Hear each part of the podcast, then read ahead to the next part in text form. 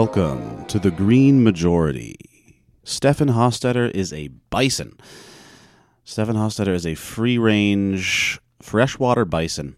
We are on CIUT 89.5 FM or on your local community radio station or on your podcast app Harbinger Media Network, who I've learned is actually socialist according to the book that we are discussing today.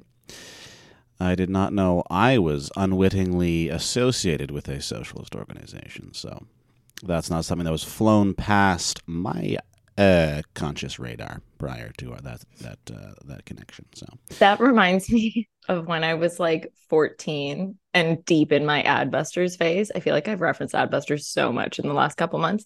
Anyway, I was deep in my Adbusters phase at 14, and at some point, somebody explicitly used the word communist, and I was like. Oh, this is a communist and I was like so freaked out. This is Canada's longest running environmental news hour. Environmental. I forgot the word I desired to utter.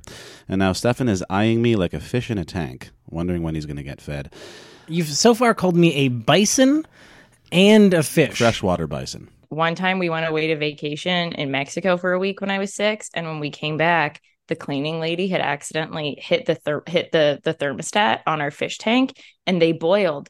And there was a big ball of fish goo where they had all heated up fish and congealed goo. while we were on vacation.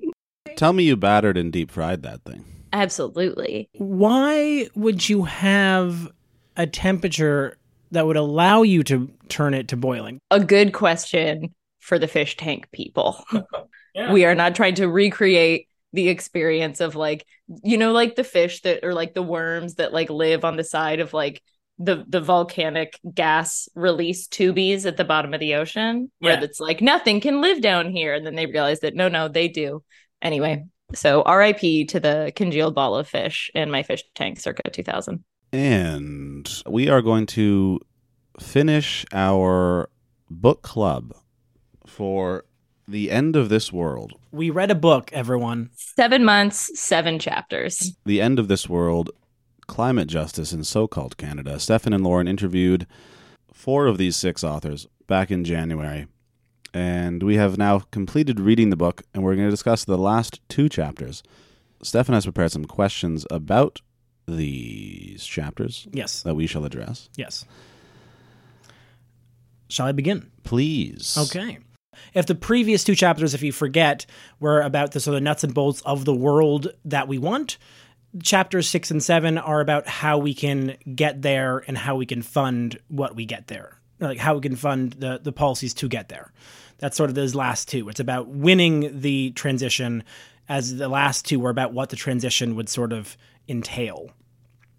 And it included a couple different lists that I actually think are wickedly helpful in in the sixth chapter, the authors provide four key questions which help you evaluate a strategy for social change. And the four questions, slightly paraphrased, um, are does it materially increase the strength and size of indigenous jurisdiction, reduce emissions, and slash or improve the conditions for working class people? Two, does it include the groups most impacted by the issue and avoid making it harder uh, for these people to meet their basic needs? Three, does it reduce the legitimacy and power of the fossil fuel industry, corporations, and colonial government systems? And four, does it grow collective power, free up resources for movements, and slash or make the vision of a just transition more tangible? And so, my question uh, to the two of you is Are there any other sort of smell tests that you would add to this list? Or is there anything you want to highlight that you find sort of as extra important or interesting from these four? And I'll begin with you, Lauren. Like you said, the first several chapters are kind of like laying out that big, beautiful vision for the future. And then this is the nuts and bolts of, of, how, it, of how it can be tangibly achieved. And I so appreciated this, these two chapters as a reader, as somebody who's involved in climate organizing, it was so helpful and i'm so excited to like reread these chapters and share them with people these four points specifically and then in addition to they add kind of a it's it's not even a fifth one but it's sort of like the way they sort of like sum it together and phrase it is it's like using these sort of like four key questions, you can evaluate how transformative your strategy is going to be.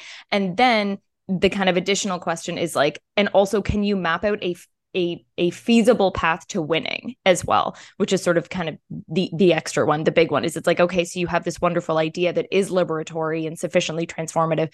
Is is there is there a pathway to winning via that strategy? Or achieving that achieving that goal.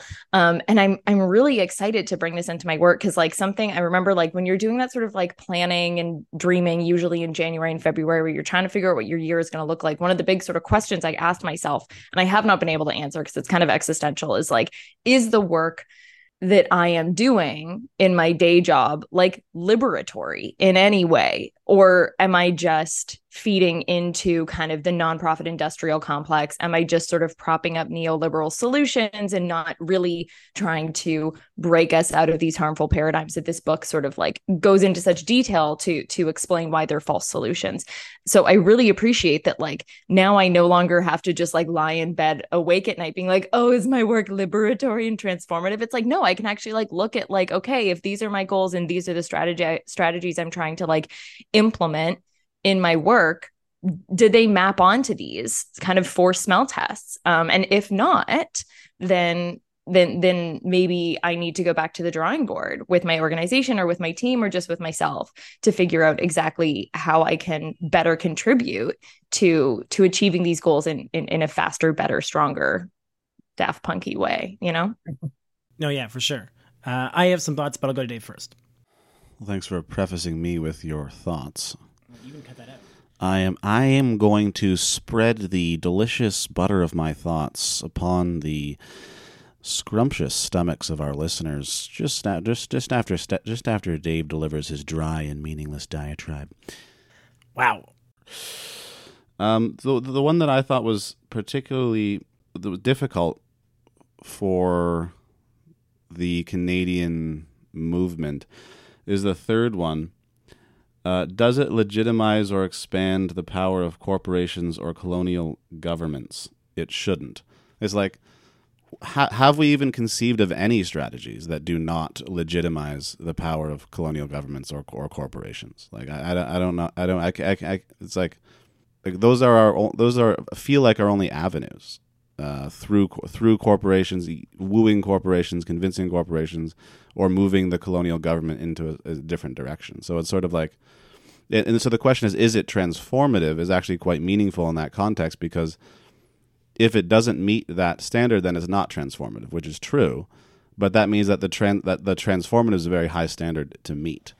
Well, Dave, and, and I think you're right. Like I, I do think um the the writers I should I should see if I can flip back and, and pull out some specific examples because I think like when you're when when they start talking about like uh, community-based renewables, especially in indigenous communities and stuff like that, and kind of developing like quite literally those alternative means of power. I feel like that could fit in within that category of like not propping up corporate and um, colonial governments. But but I think you make a really good point, especially like as somebody who does their day job kind of revolves around making policy changes within a colonial government i think using that that criteria you could argue that no the work that the vast majority of like quote unquote environment and climate based organizations within so-called Canada do like is not transformative because when it gets down to it what we're ultimately trying to do is influence colonial federal policy. And again, it's like within this book like they do they do allow for like and like that is still a good thing to do, that's still a worthy thing to do, but at the end of the day, it's it's not the transformation and the liberation we're we're really looking for.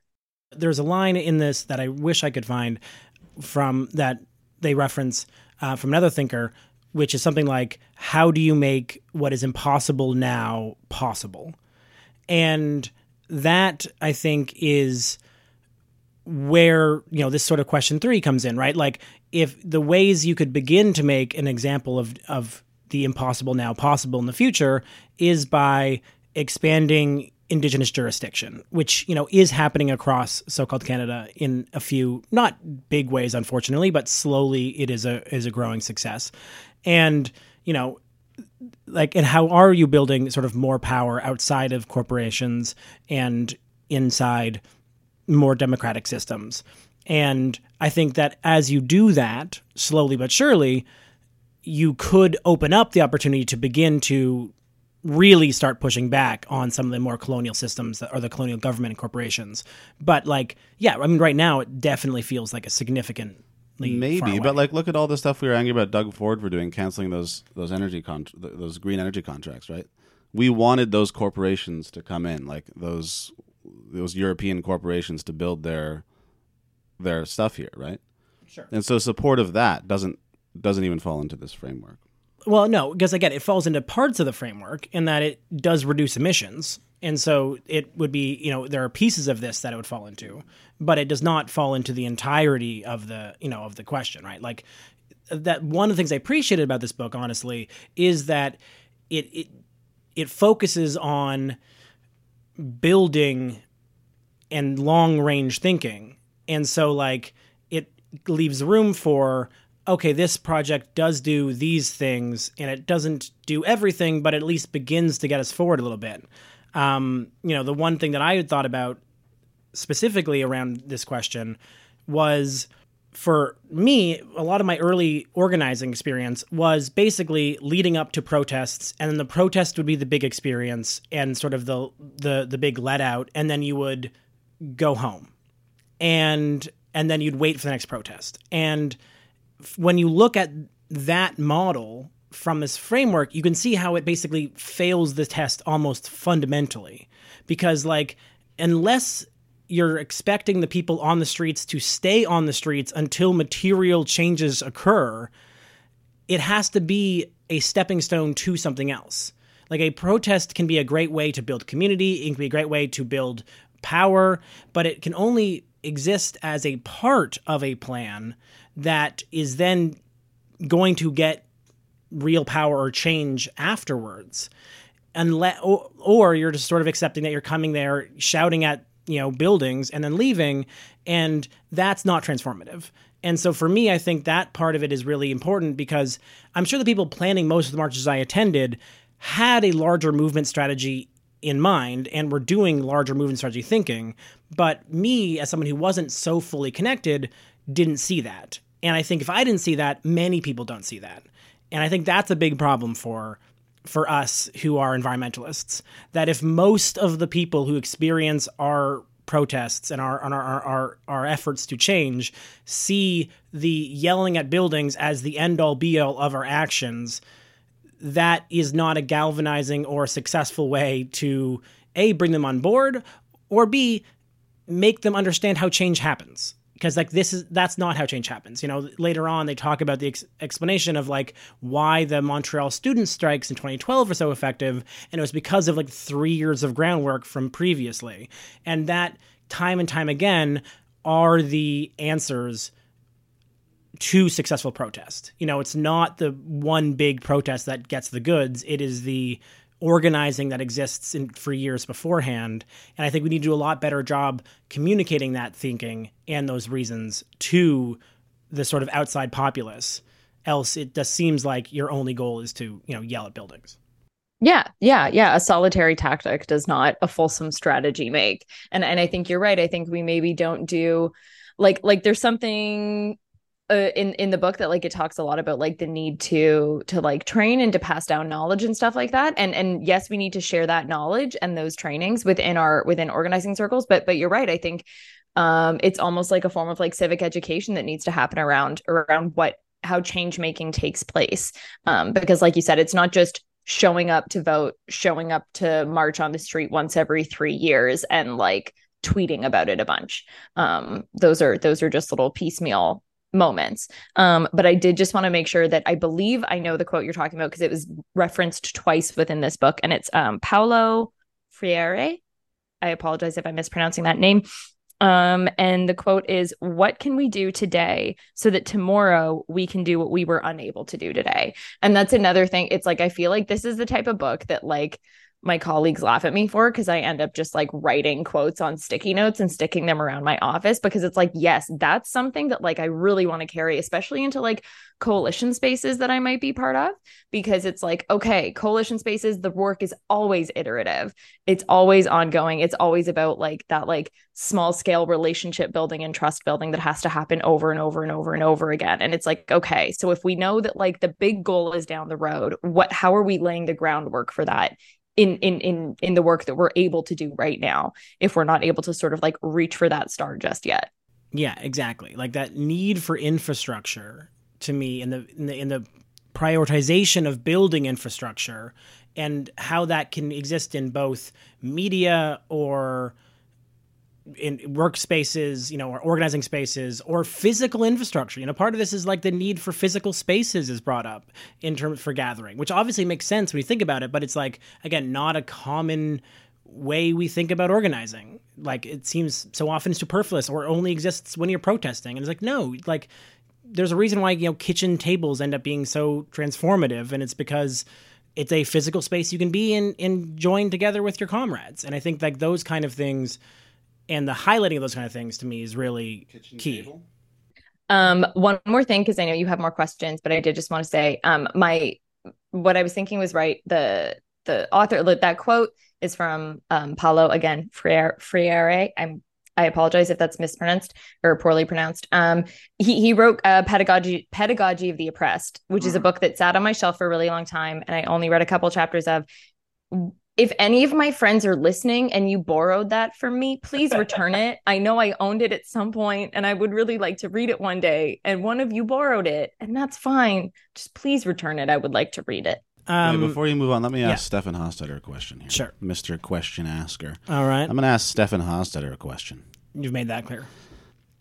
Uh, this is in the same section here.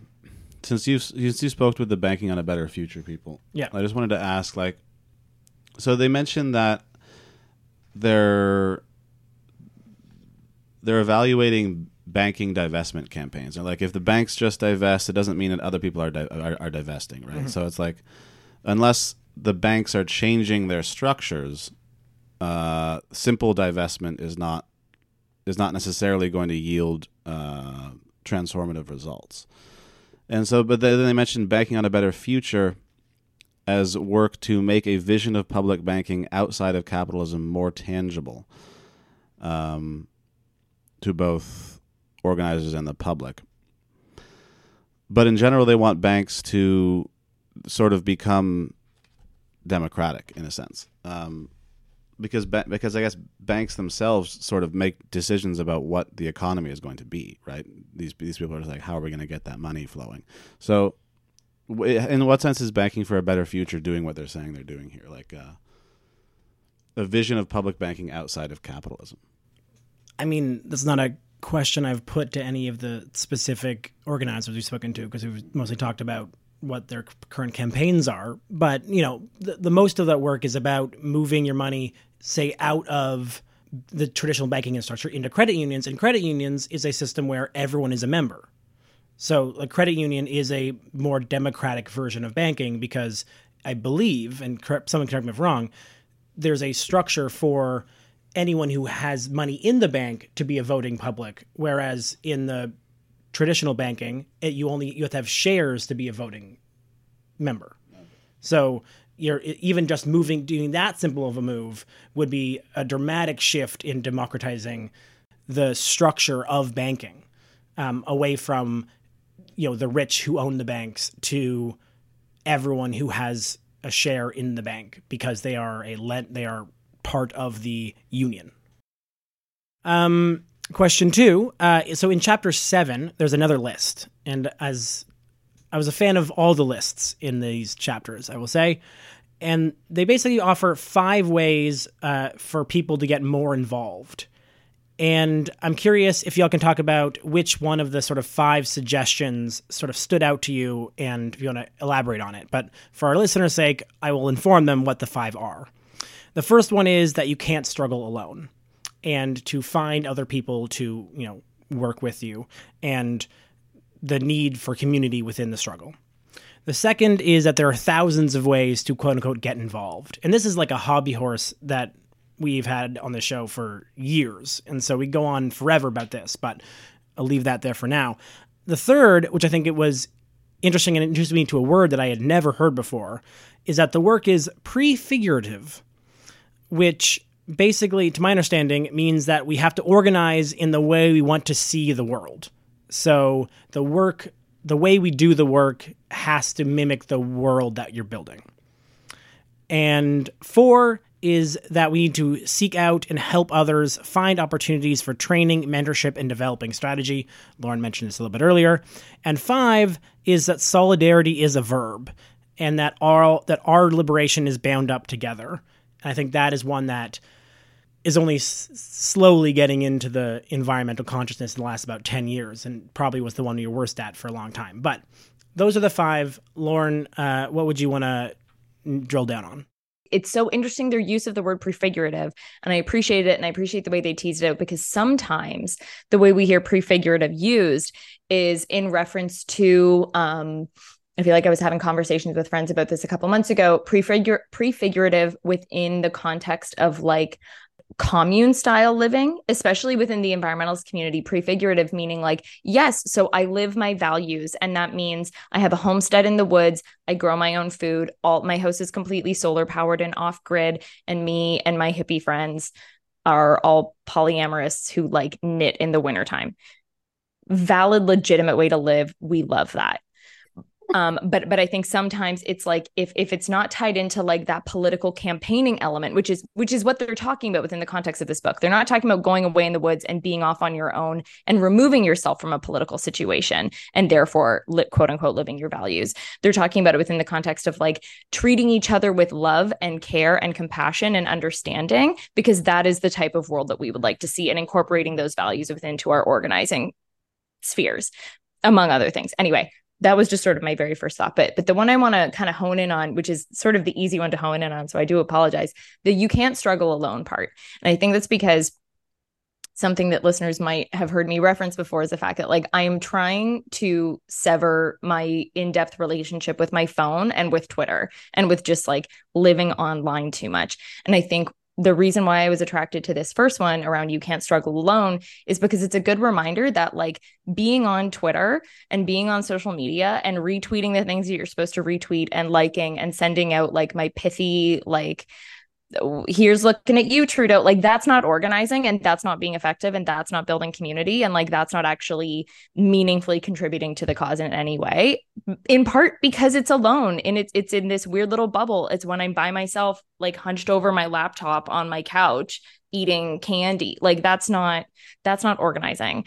It might make me feel better in the moment but it is it is it is ineffective work. And in part part that's because it's it's i'm doing it by myself in my own little silo and i'm and i'm only speaking to my silo as well. So that's that's one for me to remember is that like actually no in order to be an effective organizer you kind of have to be around others in some way shape or form. Anyway it doesn't mean that like Twitter now called X. My yeah. God, isn't isn't useful in some capacity, but I I think in the last ten years, I'm going to say we have come to rely on it way too much to be uh, to be an outlet for for quote unquote organizing. When when in actuality, it's not actually effectively building power in any meaningful way. It's just a bit of a steam valve for us. Yeah, and b- before I pass over to Dave, the other thing about it, I think, is that it goes back to that pre- prefigurative piece. Is that online spaces are mean in a way that it is less true of in person spaces. People are drastically better at being mean online than they are in person, especially to people who they vaguely or mostly agree with.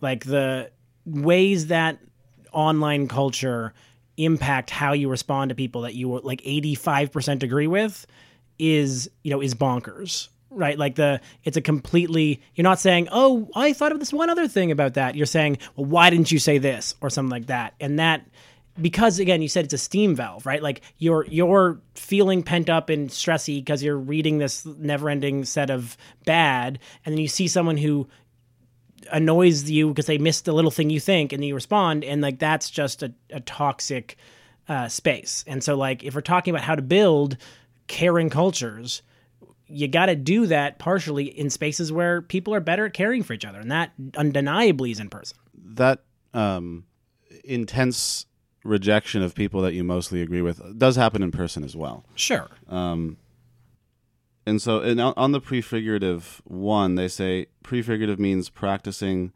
the good relations we need a decolonial just transition to be rooted in. And um, part of obviously establishing those good relations, as they mentioned, is not uh, pillorying people who make little mistakes, um, and which leads into their un, their other point. Our liberation is bound up together, and so they make an interesting distinction between uh, the idea of like of like racism or like whatever like ingrained prejudices, uh, unconscious. I mean, they, they don't use this, this terminology, but that's sort of implied that that racism is an individual problem that is based on individual habits or transmisogyny or whatever it, whatever the prejudice may be.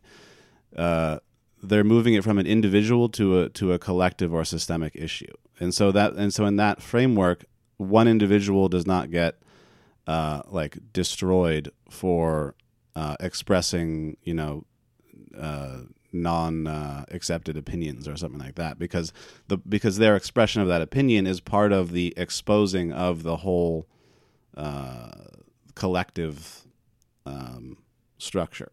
And so and so the idea of racism being a, a, collective or the or any prejudice holding us back being a collective um, problem sort of mo- moves it away from the uh, gross ego egocentric problem of people having to deal with their own personal prejudices and racism before they can like do anything. Yeah, and I think that goes back to a little bit like, you know, this book, as we'll discuss, I think in the next question, is pretty distinctly abolitionist. I don't know whether they would 100% describe themselves as such, but I think that's pretty clear. And you can't really have an abolition abolitionist organization or structure that then wants to sort of exclude people for their failings. Like you have to be overwhelmingly committed to reform to be, to be an abolitionist. Yeah, and it's like those people are in jail. Well, I mean like it's amazing like to me, abolitionists completely are some of the most fascinating and interesting thinkers because it goes against something that even for me is like deeply core. Like there's a few people who I can't not think maybe should just be in jail. Like I, I don't have fully the ability to to get to that place of like no it's a inhumane system that should entirely not exist and we should find other systems for this and and so if you're going to be sort of bring that forward you have to find a way to bring that that belief across all sectors and especially with the people that you're organizing with right? Like you know you, you, like if your if your random colleague or comrade drives you nuts or, or make really is like annoying to you that's a thing you have to find a way past for sure before you get to any of the people you know who you distinctly disagree with in, that you need to sort of find a way to reform or find a way to, to move forward with.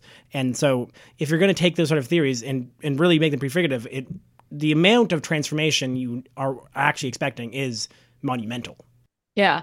I, I will say but like like to that point about sort of um like uh, uh, approaching things from like like an abolitionist non-punitive position when I when I have had conversations with people who are who are far more I don't know adept thinkers in these topics than I am the, the thing that does always come up though is that like conflict isn't a bad thing though especially within organizing circles and and they talk about it in this book as well. It's that it's like the trick isn't to never call somebody out or never call somebody in or or never sort of like have those difficult conversations. It's that as a, as movements as affinity groups as communities we we as as as individuals in in one-on-one relationships we need to learn how to move through conflict in a way that is like it's self-generative and transformative. It's it's like i myself I'm only in am, am, am only in the position i am I'm, I'm only in the job i am because i've had good enough relationships with people that when I have messed up, when I have said stupid things, when I have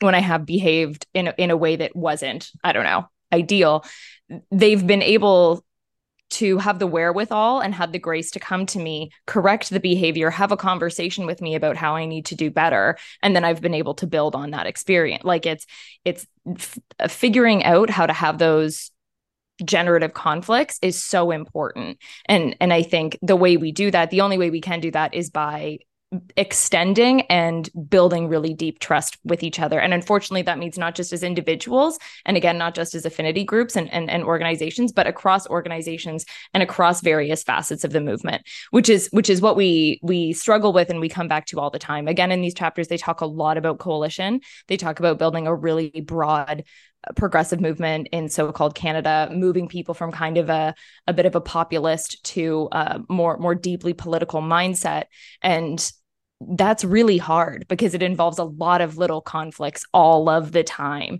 and figuring how to how to move individuals and groups through those little conflicts all the time um anyway I, I don't have anything like really like I don't have a eureka moment or phrase, but it's just like that. That strikes me is that it's like when God, it really is all just about building trust with each other over and over and over again. Yeah. And while still finding time to do the actual other work as well. to go back to your previous point about how online, offline or Twitter spaces that are more broadcasty versus community spaces, which could be online still, but are more about internal communication. I think that's where you can sort of see those differences, right? Like in a broadcast sort of setting, it's going to be more call out, but in an internal setting, you are creating space, hopefully, for a, a call in or a deepening of relationship. Like one thing that I consistently think about in, in sort of my my day job, which is sort of managing a community, is that like as long as people are telling me when things are going wrong, they are displaying a level of trust that I will fix it. You know, and it, like it, this is usually know a work or building setting. It's not me specifically, but it could be.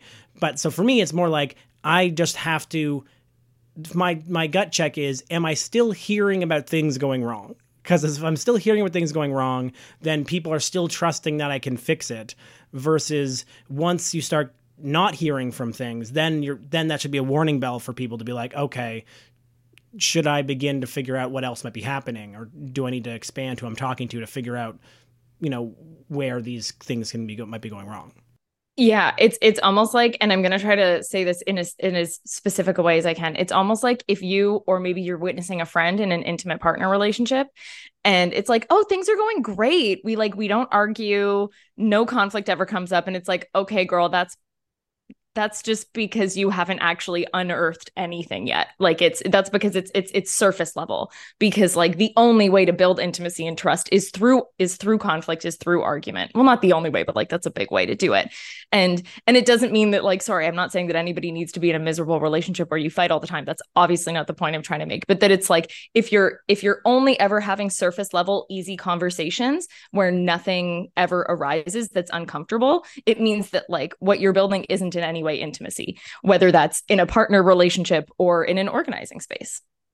And we are going to take a music break and return with the Green Majority discussing the book The End of This World Climate Justice in So Called Canada. The Green Majority is entirely listener supported, and we would take this opportunity to graciously thank every individual donating to our Patreon page. Thank you very much.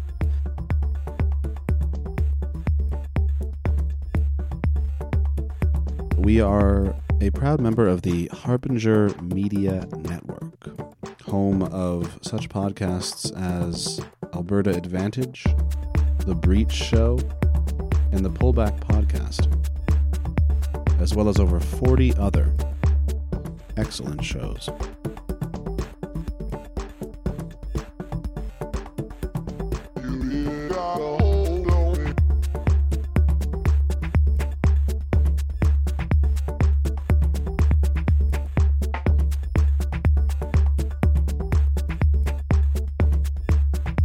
We are back with the Green Majority, and we are talking about the book we have all just finished reading the end of this world climate justice in so called Canada. All right, so question three uh, is also going back to chapter six. The authors discuss what should be quote unquote defunded to pay for the just transition. And they highlight specifically police and prisons, the military, fossil fuel subsidies, taxing the rich and corporations, and then highway and aviation expansion. And probably now, actually, next week's show, we'll discuss uh, the federal government's first steps uh, to reducing inefficient fossil fuel subsidies. But it feels like we're so far off these these other hopes in a pretty significant way. And so I'm wondering how can we as a climate movement better tie our asks to these larger mechanisms of colonial capitalism to show that these neoliberal solutions that we so often experience right now won't actually stop climate change in the way we need it to. When I saw you were going to ask this question earlier, I'm like it's intimidating because it's something that we that we know to be true. We know theoretically we have to like pull down the barriers that silo our our fights and figure out how to build this broad-based coalition of of, of progressive organizers and activists and community members. Um but it's really hard to do in practice because um, I think I think the reason it was maybe hard to do in practice 15 or 20 years ago is because there was like this concept of mission creep and like oh well like they deal with prison abolition and I deal with trees and we don't need to meet in the middle because like they do their work and I do mine and if we all do our work separately then it'll be great. And we've learned that that, that it doesn't really work that way. We do need to show mutual support and solidarity with one another and and now i'm realizing like where where it was really hard for a long time up until very very recently is that it's a lot of us still operate on funding models that that dictate our our actions. And a lot of those funding models again keep us in our silos because it means that yes even though i am maybe communicating with somebody who works on migrant rights, for instance, I'm not explicitly funded to do that work on migrant rights issues and migrant justice issues. So it means I can communicate with that person. I can maybe see what they're doing. I can maybe retweet their tweet. I can maybe show up at their march in a best case scenario. But aside from that, like I think that's almost sort of the phase of like cross movement, cross coalitional solidarity that at least when I say the I'm, I'm I'm referring to the paid movement a lot because that's what I'm familiar with, and I understand it's a very narrow subset of any progressive movement or even the climate movement. But but that's what I'm referencing right now, and it's it I I feel like it's it's becoming you know not it's becoming it is hard for us to move past that sort of initial step level of solidarity because um it's hard to figure out how to how to work that into your workday and how to build that into your work plan and your strategizing and stuff like that putting aside all of the com all of the complexities about actually doing the relationship building that you need to have in order to build trust with these other organizations and and and incorporate their asks into your asks because like I am not a migrant justice expert. So it's really hard for me to know what policy issue areas to push for and stuff like that. But like it's I know how to show up to somebody else's march. I know how to wave a flag. I know how to retweet. I know how to put on a t shirt. I know how to even read from their briefing note if I'm going into a lobbying meeting. Um, and I, and I struggle beyond that. I'm like I, I I need I need somebody to help me figure out what that next more deep and meaningful step is. Um, because yeah, it's I'm I'm I'm stuck. So this is this is a cry for help. If anybody's listening and is shaking their head, being like, "Oh my god, please. I mean, uh, yeah, I mean, I, I do really actually want to get uh, Syed Hussan to come on the show to talk about migrant justice work leading up to December 17th. So. Was literally having that thought today. I wrote that. Oh, you know what it is? I wrote that thought down on the bookmark I had when I was finishing this chapter. Amazing. Yes, we will do that before September 17th, uh, which is a which is a big day uh, of action. Um, so we'll hold ourselves to that. Dave, your thoughts? I guess like I would, I would need something more th- like theoretically precise. I think we need maybe more theoretical precision of like in the sense of like what. And this is not me asking you for it. I'm saying like in order to bridge these boundaries, like what is it about prisons that cause climate change, or like what is about the colonial system that's creating climate change? Right. Um, okay, prison is a European form of punishment uh, or at least our prisons are a European form of punishment in order to inflict like a, a public suffering upon upon an evildoer. Um, and that's now put in this in Canada in a colonial context where we imprison a lot of indigenous people, and it's sort of like a it's like a as an ostentatious display of sort of like what we believe to be the implicit problem with like the existence of indigenous people that they're that they're in the way of our colonial project perhaps and then so the existence of these prisons perhaps props up the idea that there is a like fundamentally in in this case racialized group of bad actors who need to be put away in their place. I don't know. I, w- I would just i would just want to i would i would the only way i can think of approaching it is having a very precise like connection between these issues and and how they uh, how how they help solve one another. And what they're building what what their what their dissolution and, and what those movements are building together if I can, I think what you're almost speaking to is like this is going to sound like a tangent, and I apologize if it does. Um, but what you're almost speaking to is like one of the one of the problems that lies at the crux of like uh taking progressivism from like simple populism into like really an engaged and political movement and base that's that's broader than just like the narrow left um is because it requires a lot of really deep thinking. It's it's predicated on notions that aren't knee jerk that aren't based on like nasty selfish instincts. It's like it, it doesn't mean it's counterintuitive but it does mean that like it, it requires a lot of deep thought. And, and in order to do that it sort of goes back to like those really basic principles like like those like aristotelian ideals of like how a society works. And it's that people have to have free time to do the good thinking that is required of them in order to meaningfully engage in a political process.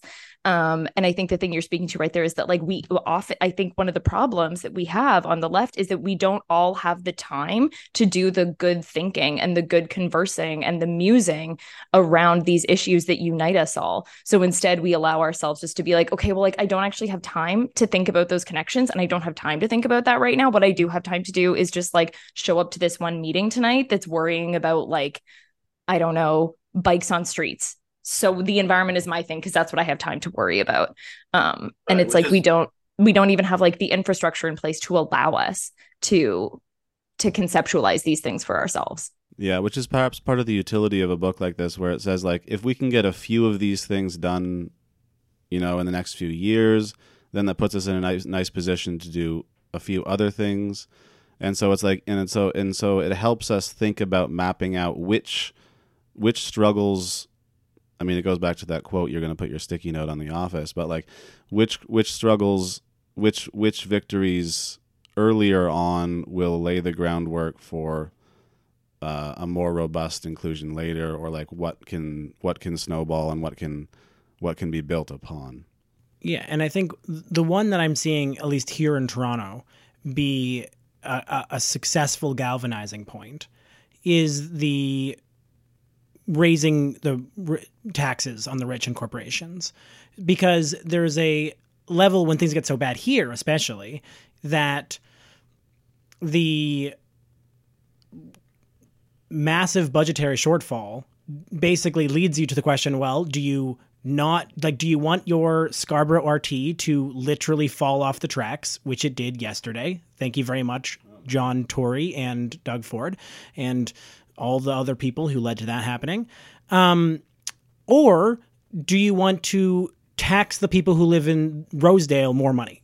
And 99% of people will very quickly be like, yeah, I've walked through Rosedale. Those people live in giant mansions. Maybe they could afford a little more money, so the people in Scarborough have a train that doesn't fall off the tracks. That is a very simple one to one.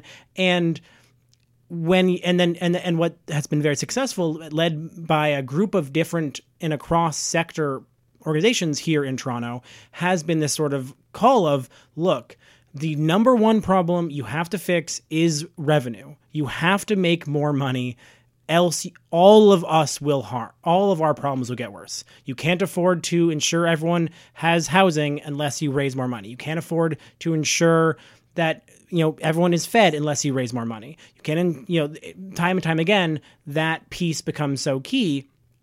And when you think about that in a larger context, you can begin to piece together how, say, something like a drastically stronger welfare state, suddenly you are finding new ways to take care of people instead of criminalizing them for sleeping in parks you've decided are closed at night or for needing food and feeding food. Like right now, what's happening all across the states and a little bit in Canada too is that people are being arrested for giving food to the hungry, and that is a way to, to, the hungry, to the hungry. not not just, not just migrants at the border, but No, like oh. in cities, just anywhere, and and that is the way that you the way that we criminalize and, and criminalization is itself in abolitionist thinking is a political structure that is a decision of what's a crime and what's not. You know, like a for example a uh, well, let's use the example of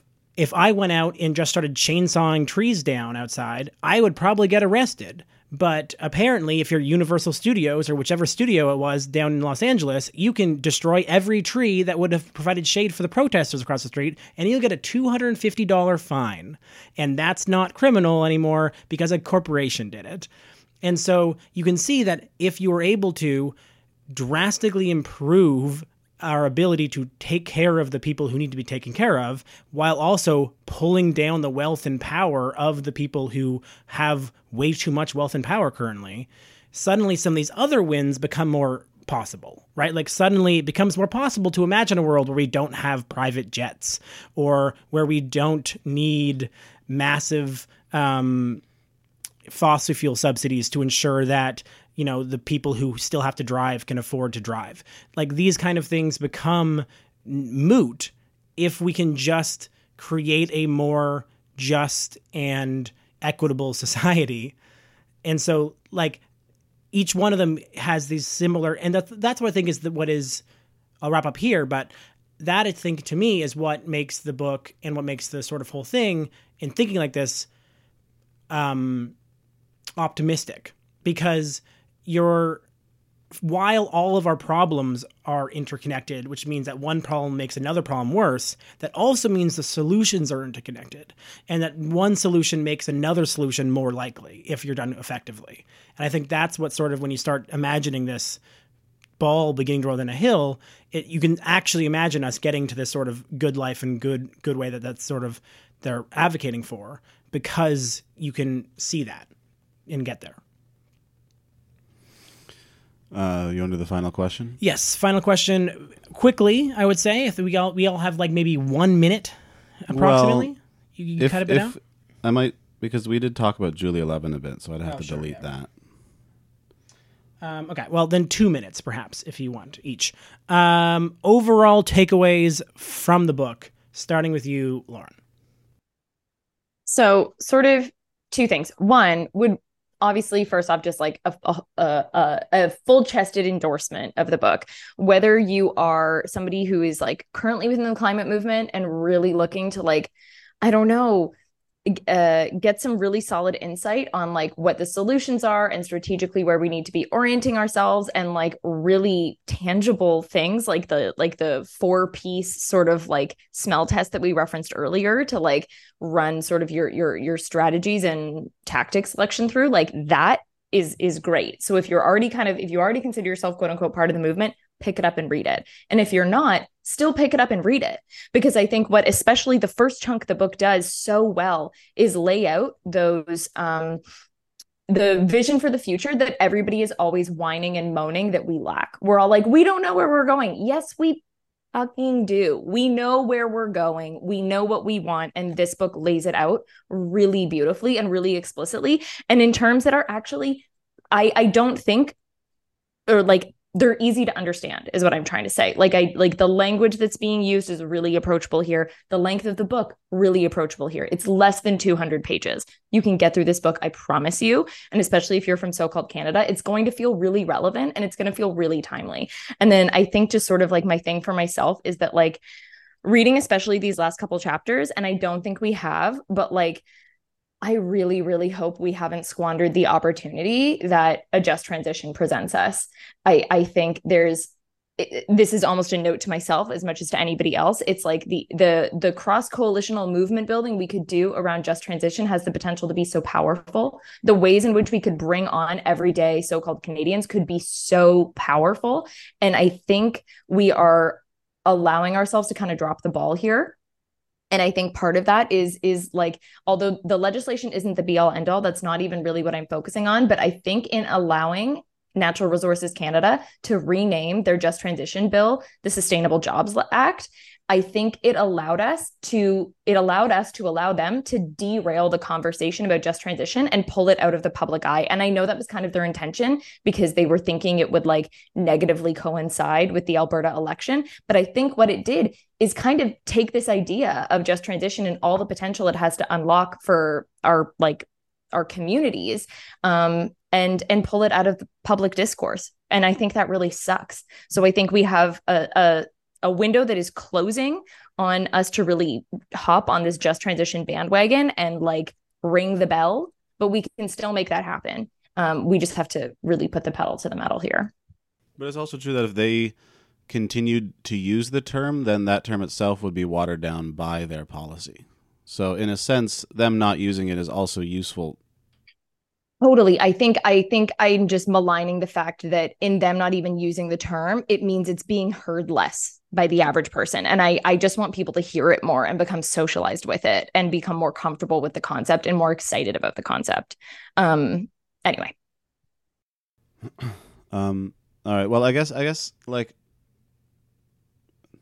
yes, the book is easy. Yes, yes, the book is not inaccessibly difficult to read, but I do think that like it's not the the concepts that are implicit in it aren't um, readily graspable graspable necessarily by one with our education and allegiances, because, uh, for instance, one central point would be understanding what the treaties are, and so so understanding how this book can work in practice is it requires us to understand what the treaties mean and what and what it means for there to be shared jurisdiction on on different places and how two how how two nations can have equal claim to the same land.